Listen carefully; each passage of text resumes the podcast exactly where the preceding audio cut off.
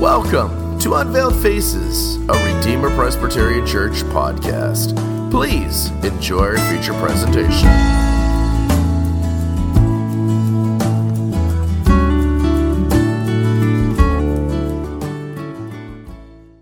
As you turn to John chapter 15, John chapter 15, starting at verse 9, we're going to read from verses 9 through 15. In full disclosure, I put my phone up here, and for the first time, I think, um, ever, I'm actually looking at the time before I start preaching to try to, to try to be kind to you. When I preached a similar sermon at CVP a month or so ago, um, it went over an hour and I decided to be kind to you. And I've split it into two, and we're making it bite sized today. So um, that's, my, that's, that's my Christmas gift to you this morning. So, John 15, verses 9 through 15, hear the word of the Lord. This is Jesus speaking to his disciples, and he says this As the Father has loved me, so have I loved you. Now remain in my love. If you keep my commands, you will remain in my love, just as I have kept my Father's commandments and remain in his love. I have told you this so that my joy may be in you and that your joy may be complete. My command is this love each other as I've loved you. Greater love has no one than this to lay down one's life for one's friends. You are my friends if you do what I command. I no longer call you servants because a servant doesn't know what his master's business is. Instead, I have called you friends. For everything that I learned from my Father, I have made known to you. Let's pray. Father, we do thank you for your word. We thank you that we have these words of the Lord Jesus documented for us in a perfect and powerful way.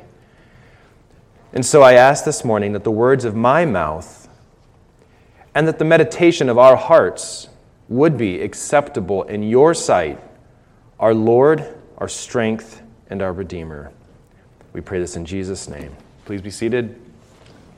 Well, if you were to ask me this morning, or anytime really, what I am most thankful for, I would likely respond with the names of people in my life my children, my family, you all, my friends. Maybe you would be the same way. What are you thankful for? Probably go there.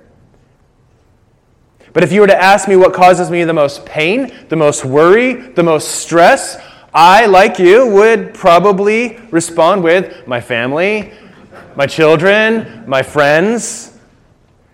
One of the best things in life, one of the best gifts that God has given to us, are the people that He's put into our lives. And one of the hardest things that God has given to us are the people He's put into our lives.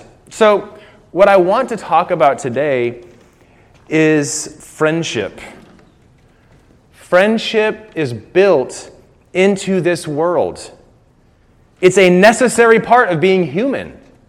And yet, it is the cause of all sorts of disappointment and drama and anger and bitterness and disunity.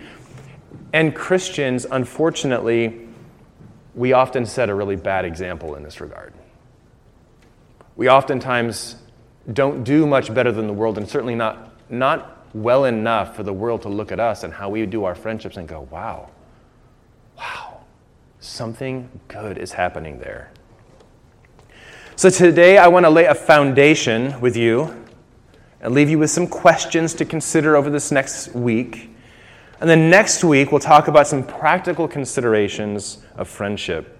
My hope is that in doing so that we will learn, we together, each of us, and then together we'll learn to be friends in a way that accurately reflects our relationship to Jesus. That we will find peace rather than drama in them, and that God would be glorified in our friendships. And I'll, I'll tell you this when I preach a sermon like this, I am not coming to you because I believe that I get 100% a smiley face and a star at the top of my ho- friendship homework paper. I, I need these words, and as I've been preparing, it's, be, it, it's been made clear to me areas where I have not been a good friend, where I need to do better. So I come along with you. Though the words that I'm going to speak, I pray, are authoritative because they're God's I am not pretending that I do it right all the time. And so if, if I've offended you, if you think, well, you're not a good friend to me, okay, acknowledged. And we will need to learn to do better together. But today I want to lay the foundation for friendship.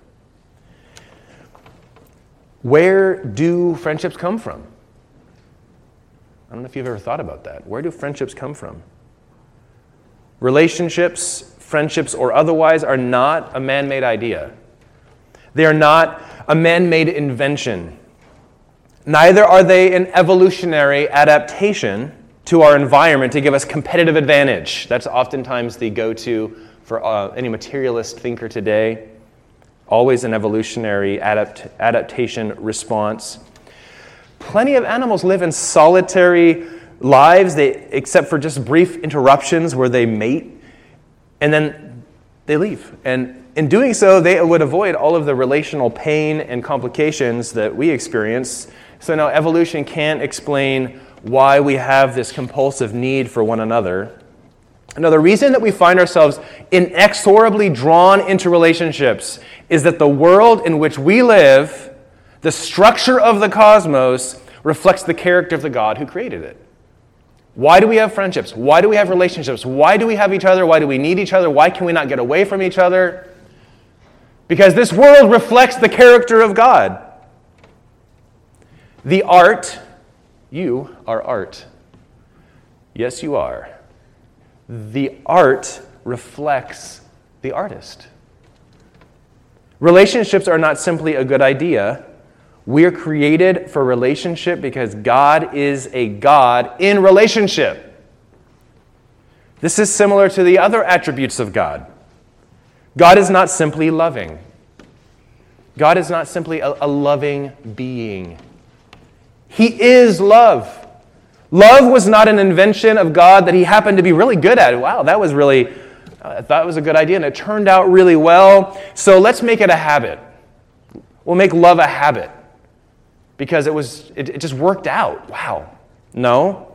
Love is the necessary part of who he is. And as the source of love, he is also, and he must be, relational. God is love of necessity. That means relationship. Love means relationship. You can't separate the two. Being relational is necessitated by the fact that he is love because love requires an object outside of oneself. And this is where I'm going to begin to tread on all of the pop songs. And a lot of the, the, the contemporary ideas of what love is. Self love, at the core of what love fundamentally is, is an, an impossibility. It's, it's possible. In fact, I hope, I hope that you all, every single one of you, are ignorant of what I'm about to tell you, and then you're not going to be ignorant. But it'd be nice if you, if you go, What? That's a thing? It's possible you've not yet heard about the new and deeply tragic practice of sologamy. Any? Any? Okay, so far so good. Or self weddings? You heard of those? Okay, Liz, poor Liz. the idea that you can marry yourself. It saw an uptick in interest in the solitude of the COVID policies, which made people search for ways to make sense of their loneliness. And if you're groaning and rolling your eyes and scratching your heads and thinking that's a real thing, unfortunately it is. It is insane. It is impossible. To marry oneself is impossible. Marriage is a unique relationship of love. And as an act of love, it requires two people, an object outside of oneself on which to place your loyalty and affection. Giving a gift to oneself is not giving at all, it's just spending. God is able to be love because of his triune existence. Allah is not able to be love because he is a solitary monad, he is eternally alone. Our God can be love because he is eternally three persons in perfect unity. One being, in essence, eternally three persons. So, built into the very being of God, then, is the reality of relationship the Father, the Son, the Holy Spirit living in relationship with one another. And because they are distinct persons, they can love one another. Because we are his creatures and reflect the divine artist's nature, built into the very essence of what it means to be human, then, is the need for relationship, for companionship. If you're one of those people, maybe because there's been a lot of hurt in your life, or maybe because you just get exhausted by other people, or for whatever reason, if you're one of those people who wonders sometimes, do I, am I really required to pursue these relationships? Do I have to be with these people, whoever those people are? The answer is yes. Under normal conditions, we need other people. That's built into the system by God. But then we're, we're brought back to that right, harsh reality that causes some people to say, Do I really need this? Isn't there any way I can escape? It's just so much easier when I'm alone. Why? Why, if they're sometimes some of the hardest, or the best experiences, why are they also some of the hardest? I mean, you may be in a relationship, relationships that are selfish, they're distant, they're damaging. Or maybe things are, it's better now, but the echo of that or the, this, the bruises, the, the injuries that you've experienced, it's, you, you can't even forget the pain. Or maybe some of you, you're longing for relationships that you don't have. You're dominated by a sense of loneliness. You're surrounded by family relationships that are broken, and marriage relationships that are broken, and friendships that are broken, and, or you're afraid they're just about to break. If the primary goal of life were to live life, so if this was your primary goal, I mean, we all know what our primary goal is because you're good Presbyterians, right? But if, if we were to set that aside for a moment, just think, well, no, a different goal. Okay, if our primary goal in life were to live as long as possible with as little pain as possible, one could make the case that the best thing to do would be the following. I'll give you three options. Um, pain, avoid it. That's the goal. Well, then, number one, just avoid people altogether. Just avoid them. Number two, okay, you can't avoid them. I'm going to limit the depth of connection. I'm just going to always hold people at arm's length. I'm never going to let them in close. I know what happens when that happens. That's pain. That's, that's another option you could do if that was your goal. Number three, okay, I, I want some depth, but people are so risky. I'll just limit the number of connections. I'll curate my friendships and only allow connections with people of the highest caliber and the least risk. That's the, the relational actuary approach. And some of you have tried this. Some of you are still trying to live this way. Why would God do this? Is it just some unfunny cosmic prank? That he would require this and then make it so difficult? No. The problem is not with, with all things in this broken world, the problem is not with the design or the designer, but with the brokenness that we bring into our relationships.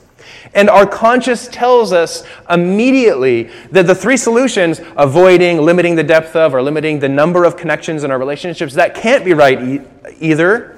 We know this because that's not what Jesus did. This isn't how he lived. He didn't avoid people. He didn't avoid people. What did he do instead? He became people. If he wanted to avoid people, if that was a good goal, think about what he did. Think about what we're celebrating right now. His incarnation means I become human, I take on peopleness. I enter into human history and surround myself with these knuckleheads. And the Word became flesh and dwelt among us. Okay, scratch number one. Number two, he didn't limit the depth of connection. Always holding people at arm length, never letting them in close.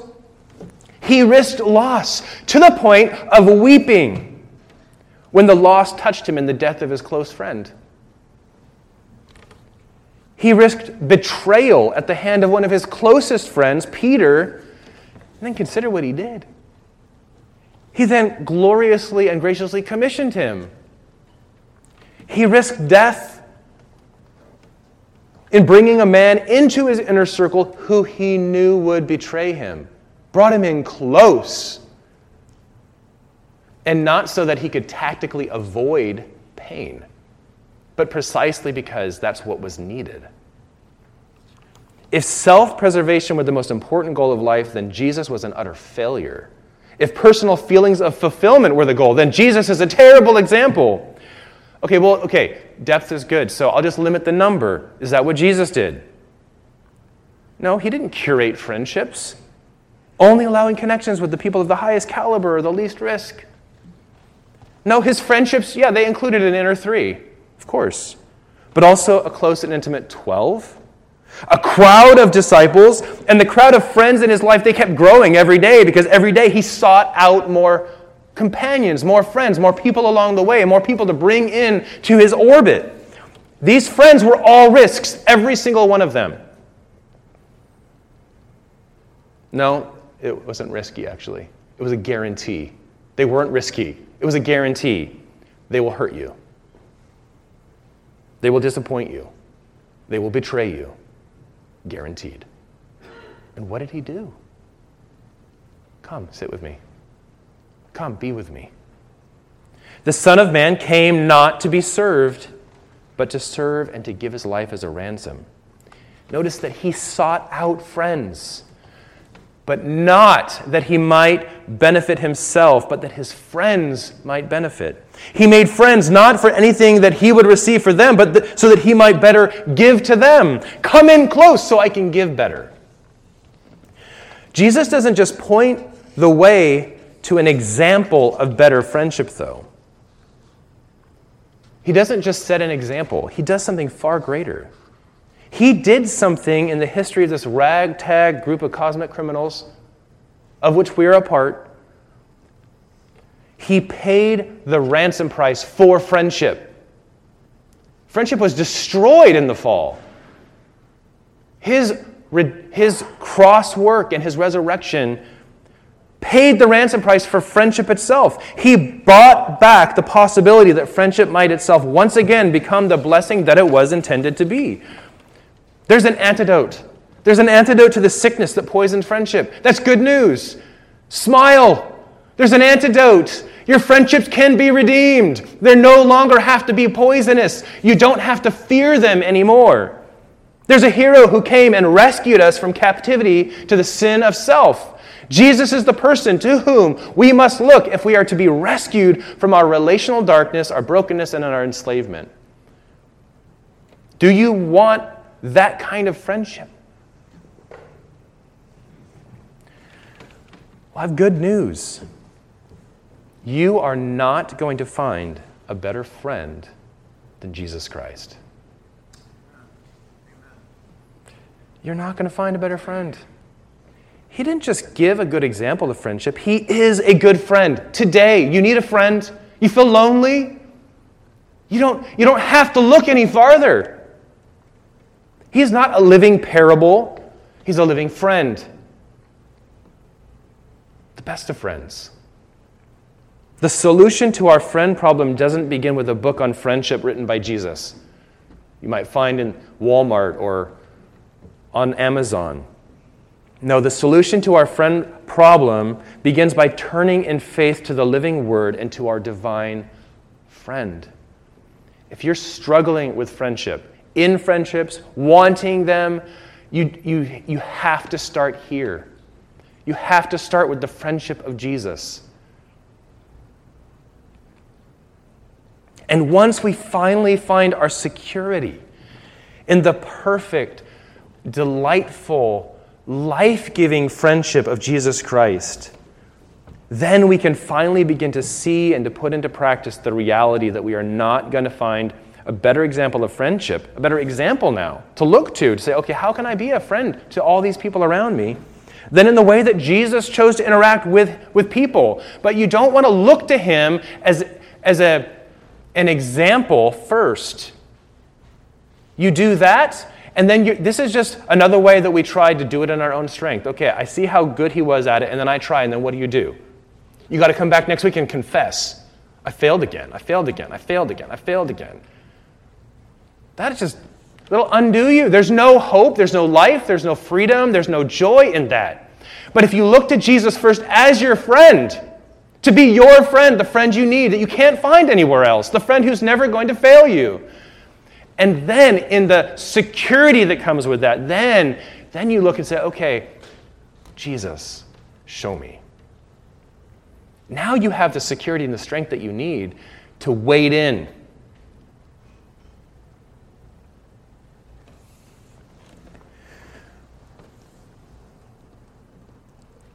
It's true that the way that Jesus calls us to live, the way that he calls us to live out our friendships, is hard. It's costly. Many of us have tried, go, try to just ignoring the life and wisdom of Christ in our friendships.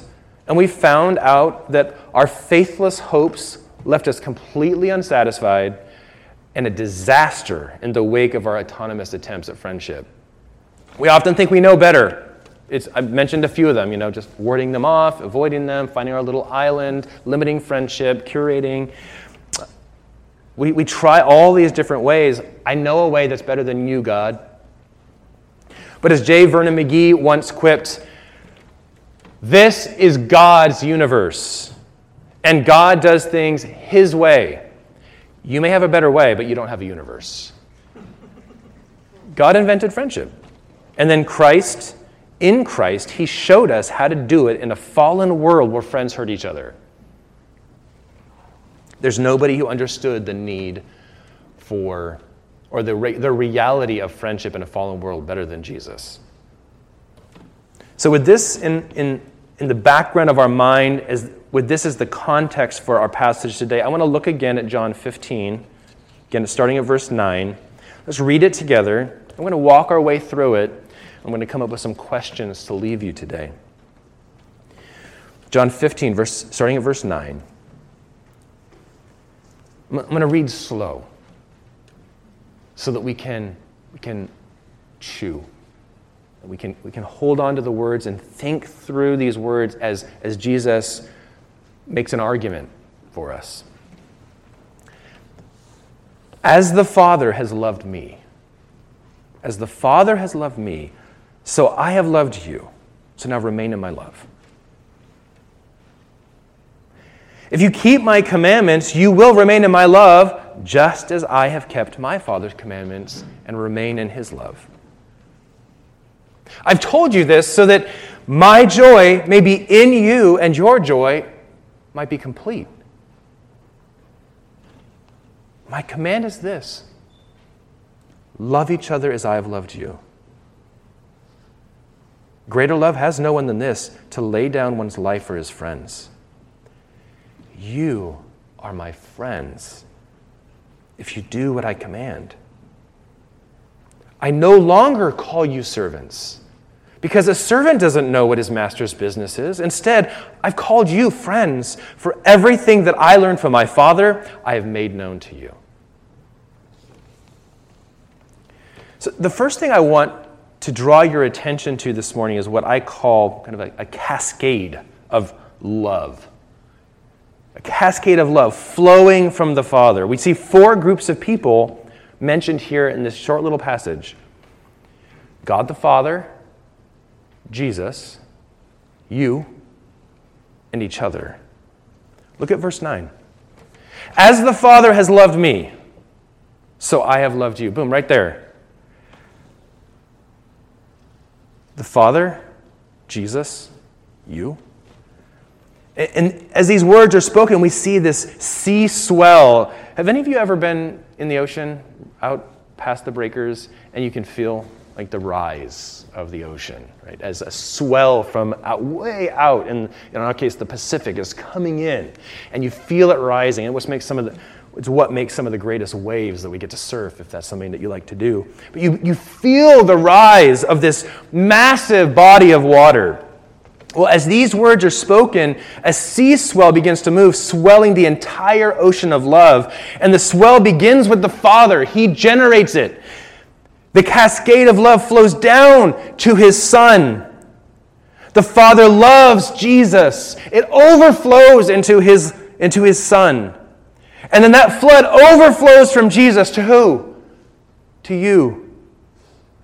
Jesus loves you. It starts with the Father and it begins to cascade over through the Son, to the Son, through the Son, to you.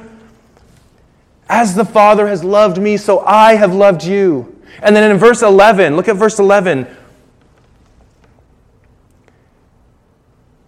These are words that, if we're ready for it, will never be the same. God in Christ has chosen to love us, the unlovely, rebel traitors that we are. And so, this waterfall, this cascade, this swell of love doesn't end with you. Where does it go? Look at verse 12. My command is this love one another. The response expected, because it is the response of love, is that we then respond to God's love by loving each other. And so it begins with the Father, it flows down through the Son, it flows down into your life, and then it just goes everywhere. It just makes a mess, a love mess of every relationship that you have. Everything gets touched by it, everyone gets touched by it. Jesus takes the love that he receives. What does he do with it? Gives it to you. You take the love you receive, what do you do with it?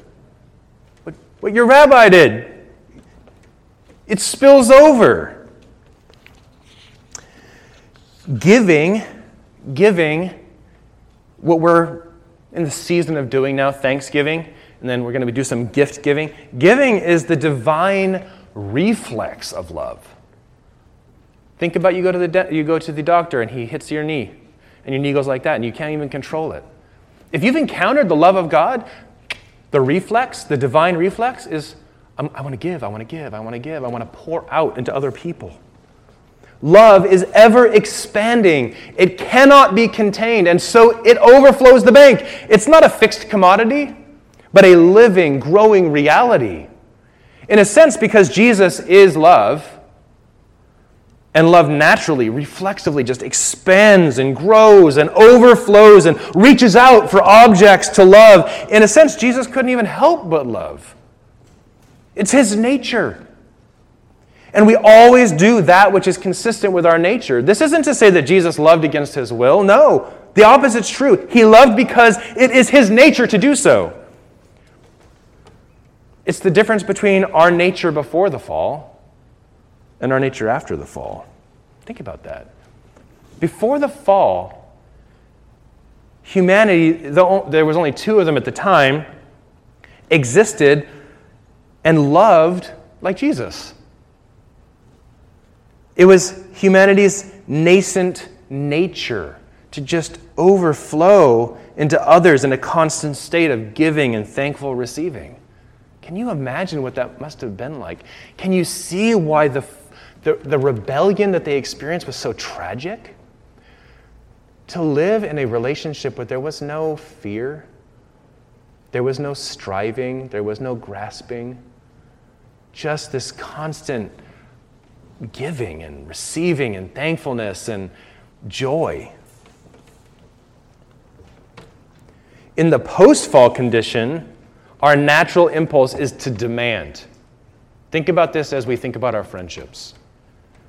Post fall, after the fall, in our rebellious state, in our need for a Savior, our natural impulse is to demand, grasp, complain. We'll steal if we have to in order to satisfy what we feel our needs are. Jesus shows us, though, what humanity was truly supposed to be, how families and a civilization of families were supposed to live together. It was supposed to be a Christmas built into the very rhythm of work and rest. Always Christmas, whether we were resting or working, just delight, giving, being together, family, bringing strangers into your home to make them family, just Christmas all the time. But sin arrested this process in the fall of the first Adam.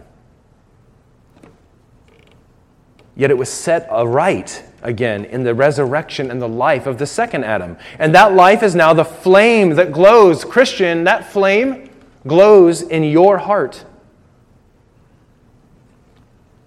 If our hearts have been transformed, then we will find our nature changing, moving back toward its design, and then moving forward toward Christ and the glorious freedom that awaits you. Our reflex will no longer be so much to grab, to hold on, to hide the love that we've received.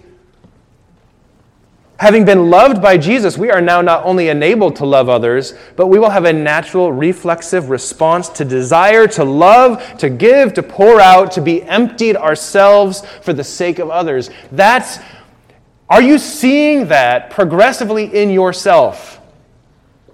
Or are you still grasping, holding on. Um, what is it called when you are you're afraid the world's going to end and so you hoarders? Are you a hoarder? A love hoarder?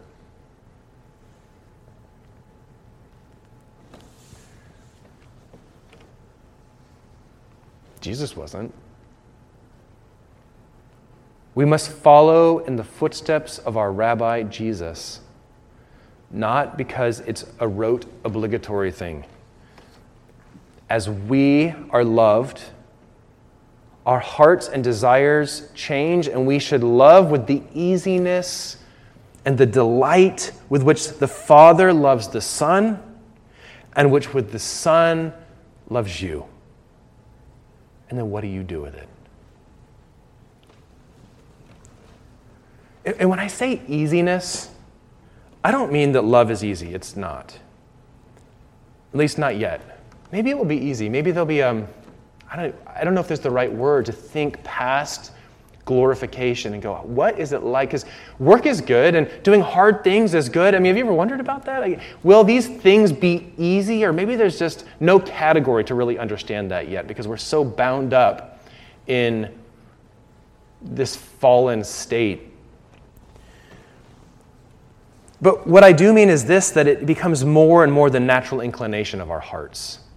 Maybe it's the natural inclination we delight to do what's hard. Love, love in your friendships, love in your relationships should be the sleep talk of your lives. What comes out when you're not even thinking. Love should be the fruit of your heart's habit of thought habits. You don't think about habits, you don't practice habits, they just happen. You're pressed, you're slapped, you're moved unexpectedly, and you habit. Well, what should be the habit of our heart? Love. Love should be the natural gravity of our life to bring others into our orbit that we might let them feel the warmth of the love that has warmed our hearts. We have a gravity now, and we, that gravity draws people into our orbit. And so far, I think, okay, I'm tracking with you, Dave. I agree. That makes sense. It's hard, but it's good. Got it. I'll give you the affirmative. Yes and amen. We've been loved, loved, love gives. So far, so good. But even as these words were being given to the disciples in John 15,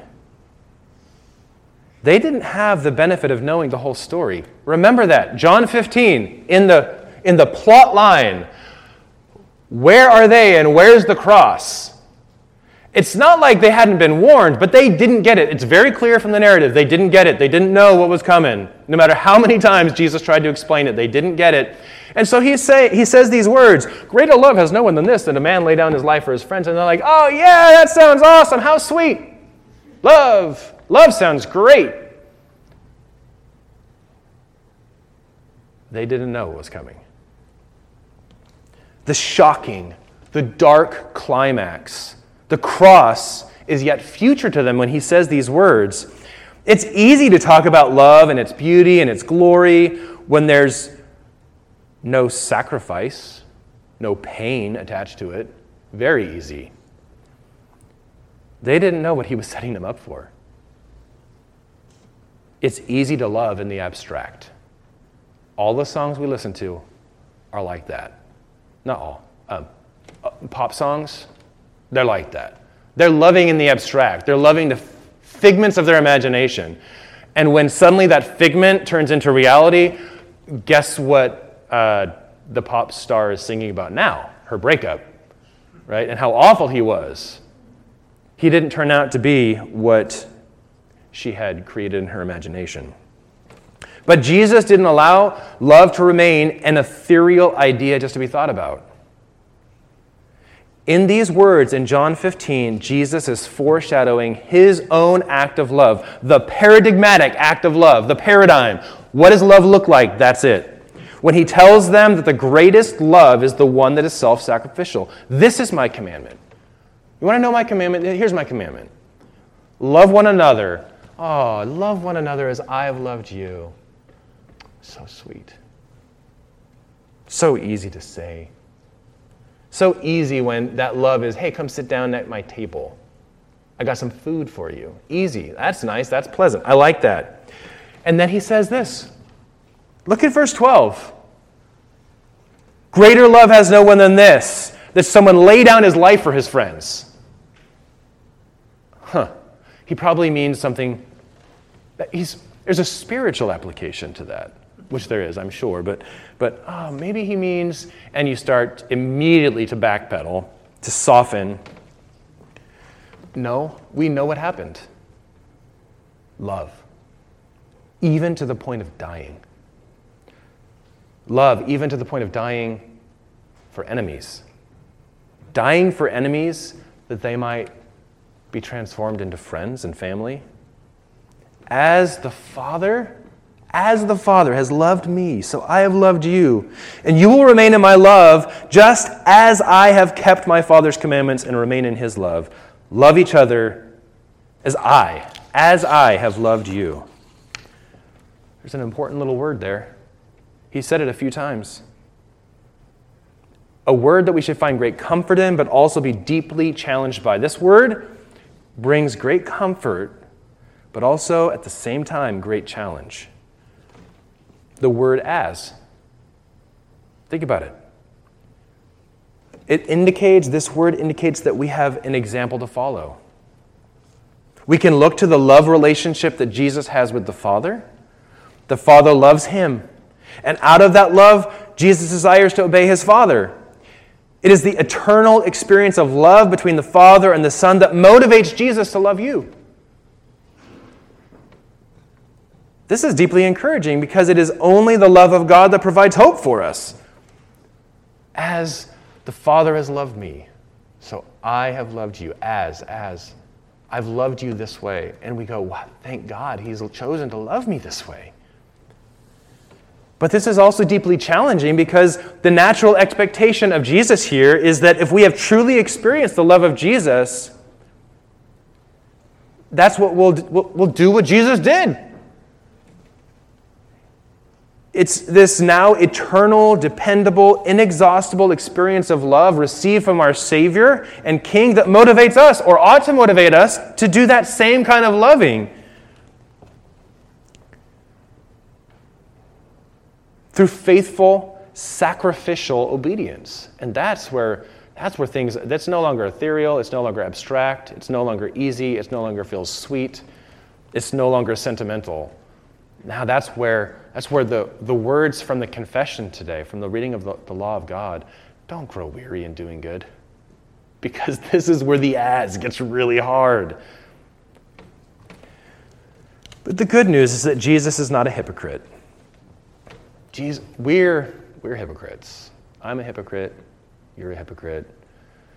We're inconsistent holding other people to these standards and really um, trying to find every way to wiggle out of holding ourselves to that same standard. But that's not who Jesus is. He's not a hypocrite. He only asks us to do exactly what he did and what he did perfectly.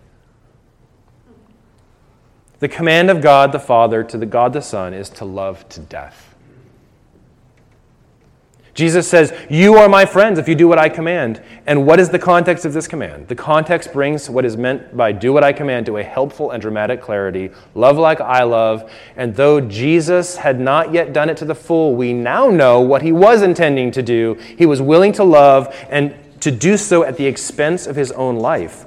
This is at the heart of the Christian message and therefore at the heart of Christian friendship.